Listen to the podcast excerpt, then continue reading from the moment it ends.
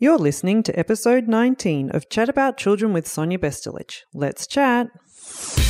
Discover children at a whole new level. Be empowered to grow with the children in your life. Welcome to Chat About Children with Sonia Bestelich. Hi there, and welcome to Chat About Children, where we talk about all things children and empower you to grow with the children in your life. Today, I chat to Dr. Elizabeth Woodcock. She's a psychologist, and we chat about childhood anxiety, a very common topic for us at work and amongst the uh, the parent circles as well. So, one of the things that we take a look at with Dr. Elizabeth Woodcock is what is anxiety actually and what are the different types. We also cover signs and symptoms and how to respond as parents and professionals. And we also touch on some valuable programs and websites which you'll find really useful and resourceful. Also, at the end of my chat with Elizabeth, I do have a little exciting announcement to make. So stay tuned in to have a listen to uh, my little announcement at the end of my chat. So let's get started with the chat to Dr. Elizabeth Woodcock. So, joining me today for a talk on childhood anxiety is Dr. Elizabeth Woodcock. She's a clinical psychologist and director of the Selective Mutism Clinic in St. Leonard, Sydney, Australia. And she also provides treatment for children and adults in her general private psychology practice. Dr. Elizabeth Woodcock, she completed her training at the University of New South Wales and later worked with children with severe psychiatric conditions at Westmead Hospital. In addition to all her clinical work, she also provides regular training seminars for parents and schools and supervision for professionals. She has over 15 years of experience having seen and managed an extensive number of children, including those experiencing anxiety, which is our topic today, Elizabeth, childhood anxiety. Welcome to Chat About Children. Hi, Sonia. It's great to be here. So let's just start with the obvious question. When we're looking at childhood anxiety, how do you define it? Like, when is a child actually described as having anxiety? Is there any criteria per se that's a bit different to the normal levels of anxiety in the day to day? Yeah, well, that's a good question, and it's common that parents do ask that. And whilst there's many different types of anxiety disorders, something that does unify the diagnosis for these children is that the symptoms that they're showing not only need to be developmentally inappropriate, but also excessive and so, one of the criteria for every anxiety disorder is that the symptoms cause clinically significant distress or impairment in some area of their functioning, which could be school, academics, or social, or even being able to go to activities after school. Okay, so the anxiety is at a level that's basically interrupting their day to day functioning in what they need to do. Yeah, absolutely. And whilst many kids do experience a small amount of anxiety, it doesn't necessarily interfere with that day to day functioning, or you might not consider it to be excessive. Yes, yes, absolutely.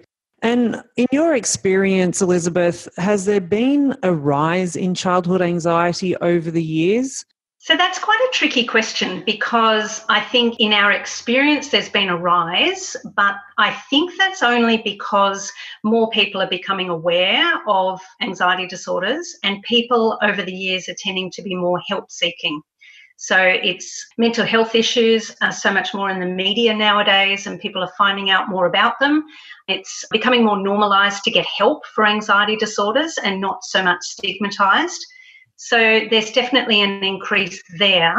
But if you look at the statistics to actually work out whether anxiety disorders per se are increasing, no one is really able to answer that question because of mainly because of the difficulties with recording statistics many decades ago. So some do believe that rate of anxiety disorders is the same as, you know, a century ago. Yeah, okay. Just that obviously times are different in terms of our day-to-day life demands and expectations to a century ago. But then it's all very relative, isn't it? The stresses that were going around 100 years ago were, I guess, different to the stresses we experience today, but there were still day to day stresses, is the summary. Yeah, absolutely. And and one interesting thing in the statistics is they've actually found that the most wealthier countries actually have higher rates of anxiety disorders. So it's open to interpretation. Interesting. There. But it's not necessarily yeah, not necessarily the nations that are harder off and struggling more that have more anxiety disorders. Yeah, that's a discussion in itself, I think, but we'll leave that for another time. So, when we look at childhood anxiety, what are the common causes for children to receive an anxiety diagnosis? So it's, and this doesn't come into the diagnosis, by the way, but the research shows that for pretty much any anxiety disorder, there's a combination of genes and environmental factors. There isn't actually a gene for a particular anxiety disorder. For example, if someone had social anxiety, they've never found a social anxiety disorder gene. However, these kids tend to inherit an anxious temperament. So they tend to be more sensitive, emotional, fearful, and more highly reactive to things. And then in terms of the environmental factors, we don't always pick these up or notice them, but it's believed that there's particular conditioning episodes for a person in their lives, which leads to the development of an anxiety disorder. So that would be a time when the anxiety is extremely heightened. So a child with a spider phobia might see a parent show an extreme reaction to seeing a spider, or perhaps a spider might crawl over their foot. And we know that episodes like that in children who are already of a suggestion for starting a conversation or getting a child to start expressing themselves. How would you go with younger kids, like your toddlers, who may not have those languaging more like that are presenting first time and then receiving an anxiety diagnosis? How does it kind of go across the lifespan in terms of your experience? I think we would probably see equal numbers of kids and adults with anxiety. I mean, obviously, if a child with an anxiety disorder receives treatment early on, they're learning a bunch of strategies to manage that anxiety, and it's less likely that they will then have an anxiety disorder in adulthood. But many of the adults that we see in the clinic today have never had treatment or even understood what anxiety was until later in life. Mm, interesting. So, yeah, so that's a tricky question tricky to answer. Yeah, absolutely. So I guess obvious question would be what would anxiety look like in a child? So to a parent, to a professional who might work with children, how might it present for a child, let's say in your toddler preschool age? What are we looking for?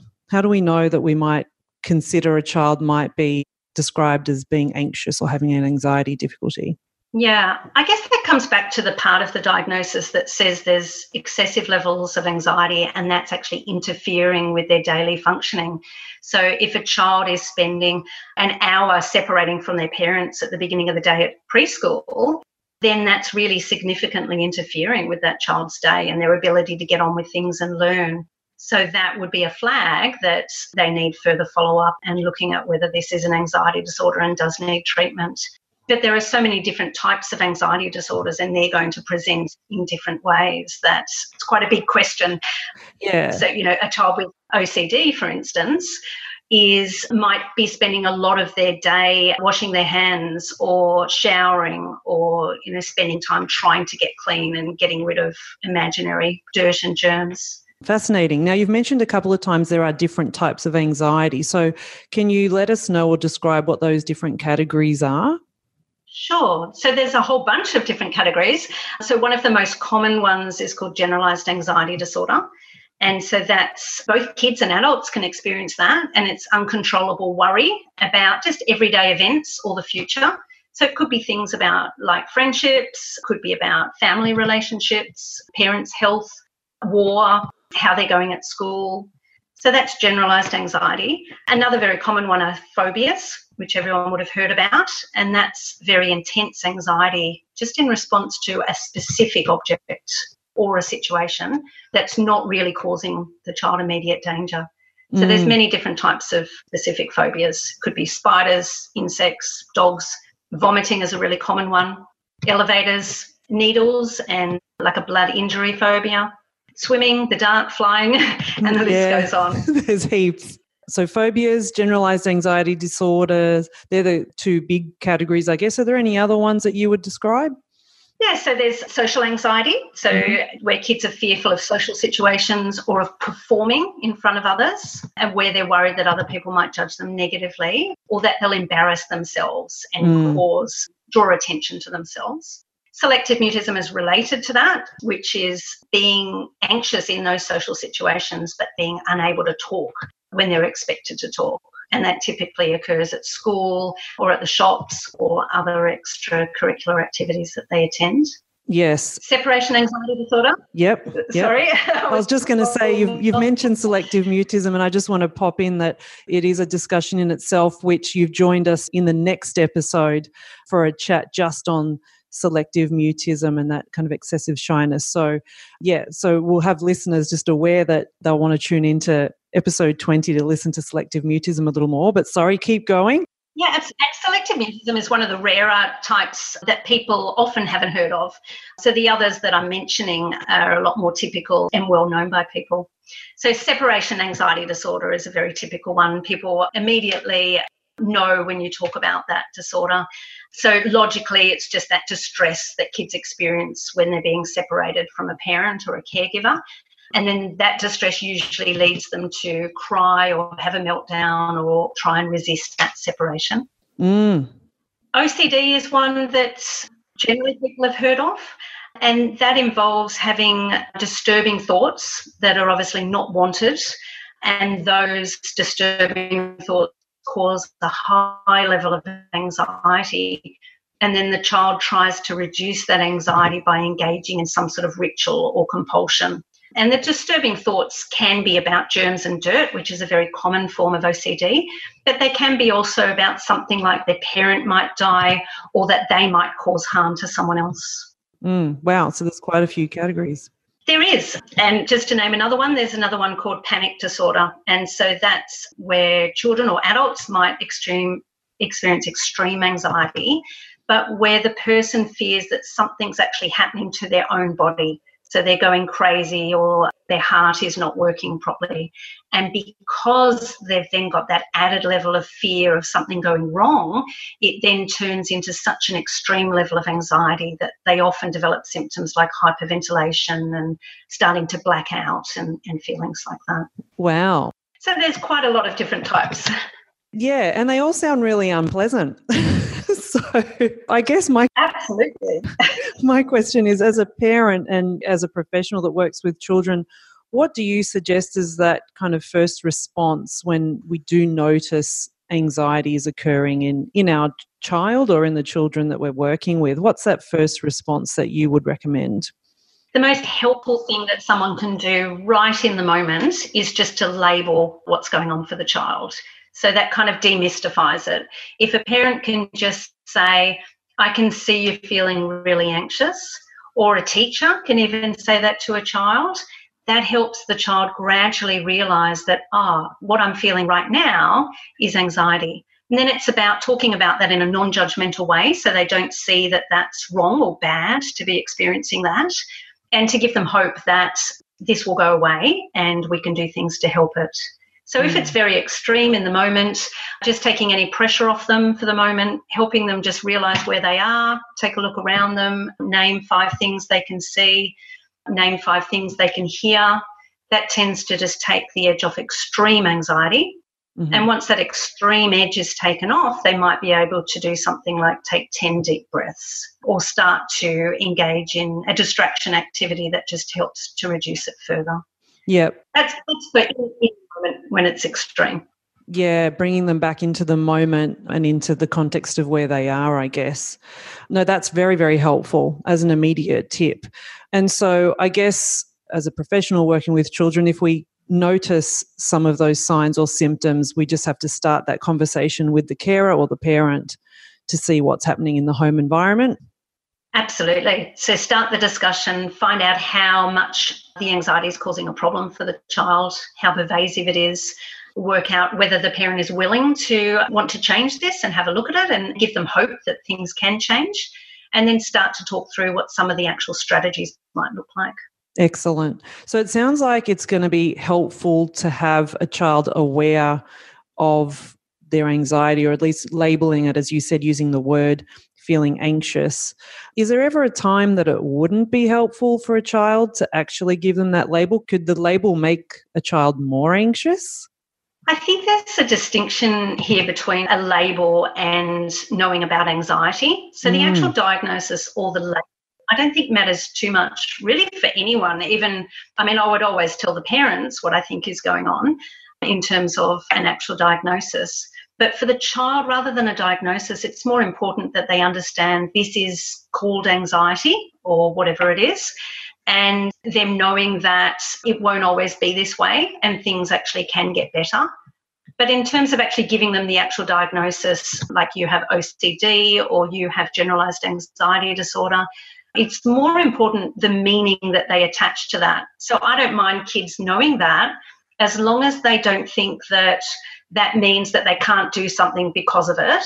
So, you know, I mm. can't speak at assembly because I have social anxiety. And as long as they're not attaching a meaning to it like, I'm weird because I have this, or I'll always be this way.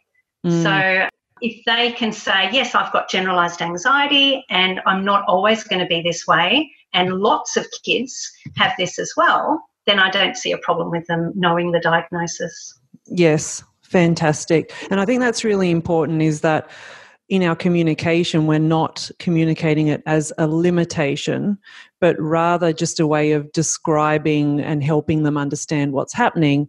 And I think what's important to emphasize is what you've said is that it's not always going to be this way. There are ways that we can make it better and, and kind of so that way it's presenting more as a temporary rather than a permanent fixture that's attached to their identity or person. Would you agree? Absolutely. So they're not identifying as this is me and this is how I always will be. It, as you said, temporary is a good description. It's hmm. something mm. that we can treat and it will go away. Yeah, absolutely. So, what would be some not so obvious signs, Elizabeth, that a child might be anxious, particularly your school age children? They might be a bit better at concealing their worries and their anxieties. So, could it present differently to a parent at home? Could there be some signs that are not so obvious that we could potentially look out for or just understand or have awareness about? Yeah, I think for many anxieties, children do present less of the anxiety at school than at home. That's not always the case. But I think children are more reluctant to talk or show their anxiety to others as compared to around their, their parents. I mean, one of the obvious signs is just refusal or reluctance to do an activity or go into a situation. One symptom, though, that people don't often immediately think of anxiety is behavioural issues. So, if a child is misbehaving or even non compliant, often we jump to thinking that they have a behavioural problem. But frequently, there's an underlying anxiety there as well. And the other thing is, if a child is quite anxious and they're trying to keep that inside and not show anything on the outside, then often you will see tiredness, difficulties concentrating. You might see just general signs of stress and agitation. And if a child finds it hard to talk about being anxious, you might just hear them say, I don't like something. So it seems like more a preference rather than talking about the anxiety. Yeah. And I think you've brought up again another good point where I think it can be hard for some children to express themselves for a couple of reasons. One, do they have the communication skills and the vocabulary they need to be able to effectively describe their feelings, which I'd say even some adults struggle with?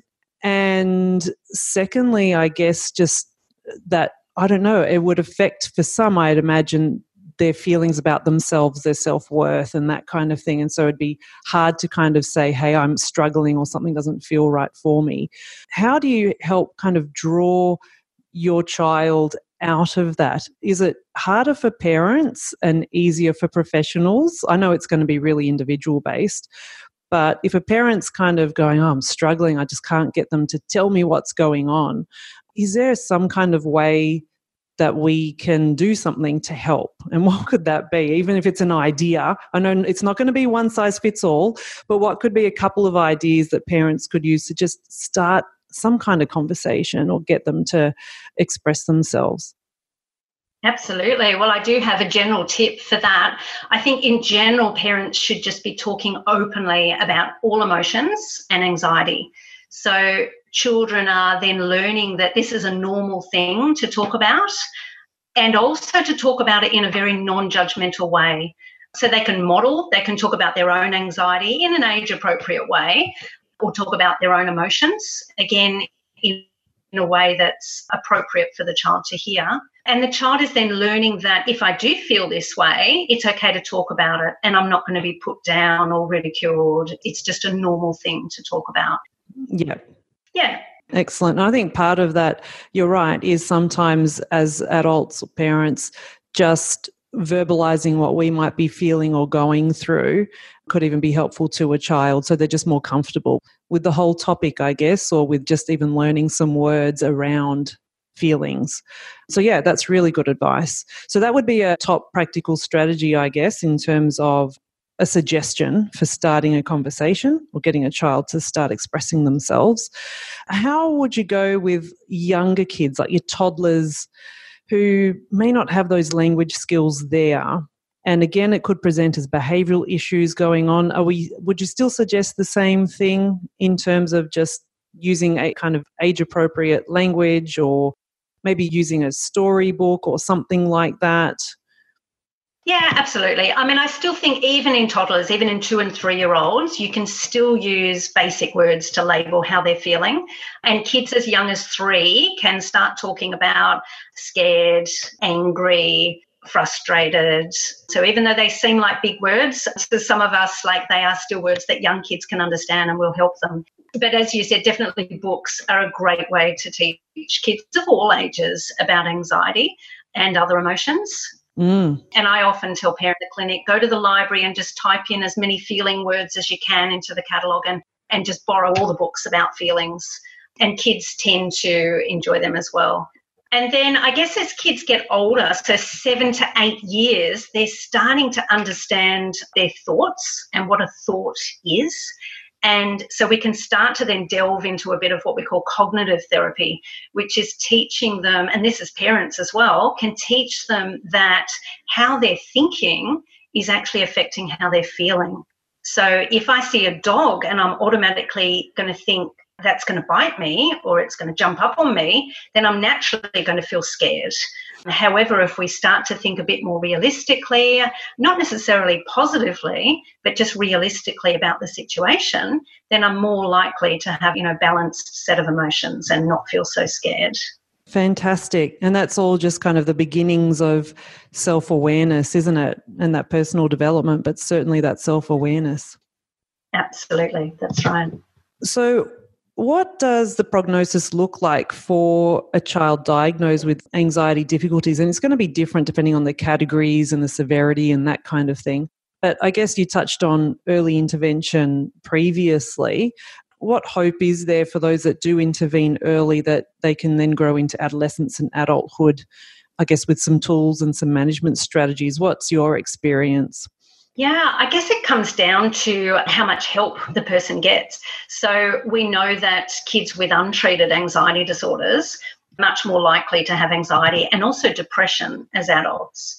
So, more it's identified, and the earlier it's identified and good treatment is sought, or even just good strategies are implemented by parents, um, the better prognosis they're going to have mm. as an adult. But then that's complicated a bit by the fact that if you have one anxiety disorder, you're more likely to have another type of anxiety disorder as well. The strategies that kids can learn to manage that first anxiety disorder will hopefully then extend to managing other anxiety disorders as well. But they might need some top ups in during teenagerhood or early adulthood. Yep, as life circumstances change and there's different demands and expectations and pressures and that kind of thing.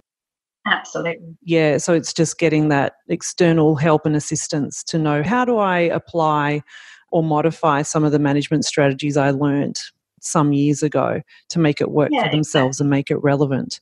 Excellent, excellent. So, Elizabeth, are there any useful websites or programs or anything like that that you can mm-hmm. think of that would be helpful for children experiencing anxiety or for parents who want to read up a little bit more about it? I think some of the typical mental health websites that address both kids and adults are helpful, like there's Beyond Blue and Black Dog Institute. And there's actually a program called Brave Online, which is a CBT program, which is actually free for parents. So mm-hmm. it's a CBT course, and it was written by or developed by the University of Queensland.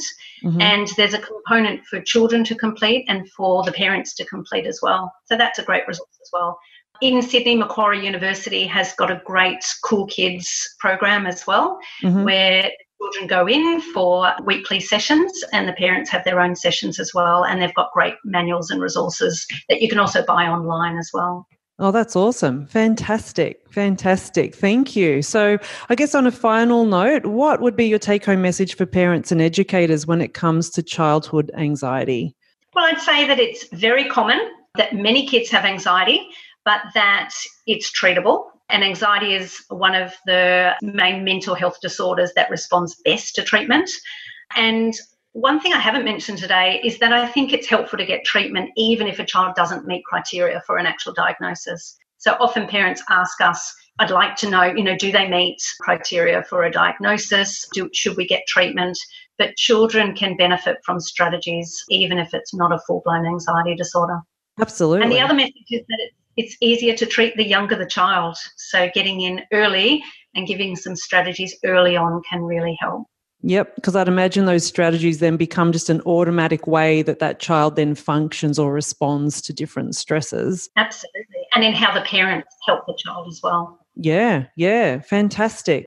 That is wonderful. I'm really appreciative. We've had a great chat about a very common thing, I guess, for many families and for many children out there. And hopefully, through our conversation, we've certainly covered some valuable strategies, tips, and advice that we can go on with. And certainly seeking additional support when we need it is going to really get that self empowerment happening for parents and for children alike. So, thank you, Elizabeth. You're welcome. It was a pleasure to be here. I look forward to chatting to you in the next episode about selective mutism and excessive shyness. So, we'll chat again soon. Great. Thanks, Sonia. Thank you. A very valuable and interesting conversation there with Dr. Elizabeth Woodcock on childhood anxiety. And it is very encouraging that supporting our children early does facilitate positive outcomes for the future. Um, and of course, we need to seek that further advice uh, when we feel we need that extra support to help our children. So, just to move on to that little announcement that I mentioned at the start of the episode, um, we touched on children's books in this episode with uh, with Elizabeth, and my announcement is that for those of you who are not aware, besides being a mother of uh, three wonderful children and a speech pathologist, I am also a children's book author, um, and my second most recent children's book is now available for um, purchase and it does explore children's emotions and weaves within it self empowerment and strength building. And it does introduce children to the early concepts of resilience and mindfulness. Uh, my latest book is called Kisses in Your Heart, and I would love for you to check that out on the Chat About Children website. So, coming up next episode, I chat to Dr. Elizabeth Woodcock again, where we further explore uh, excessive shyness and selective mutism, or a type of social anxiety. That is a really fascinating topic, which I hope you will join.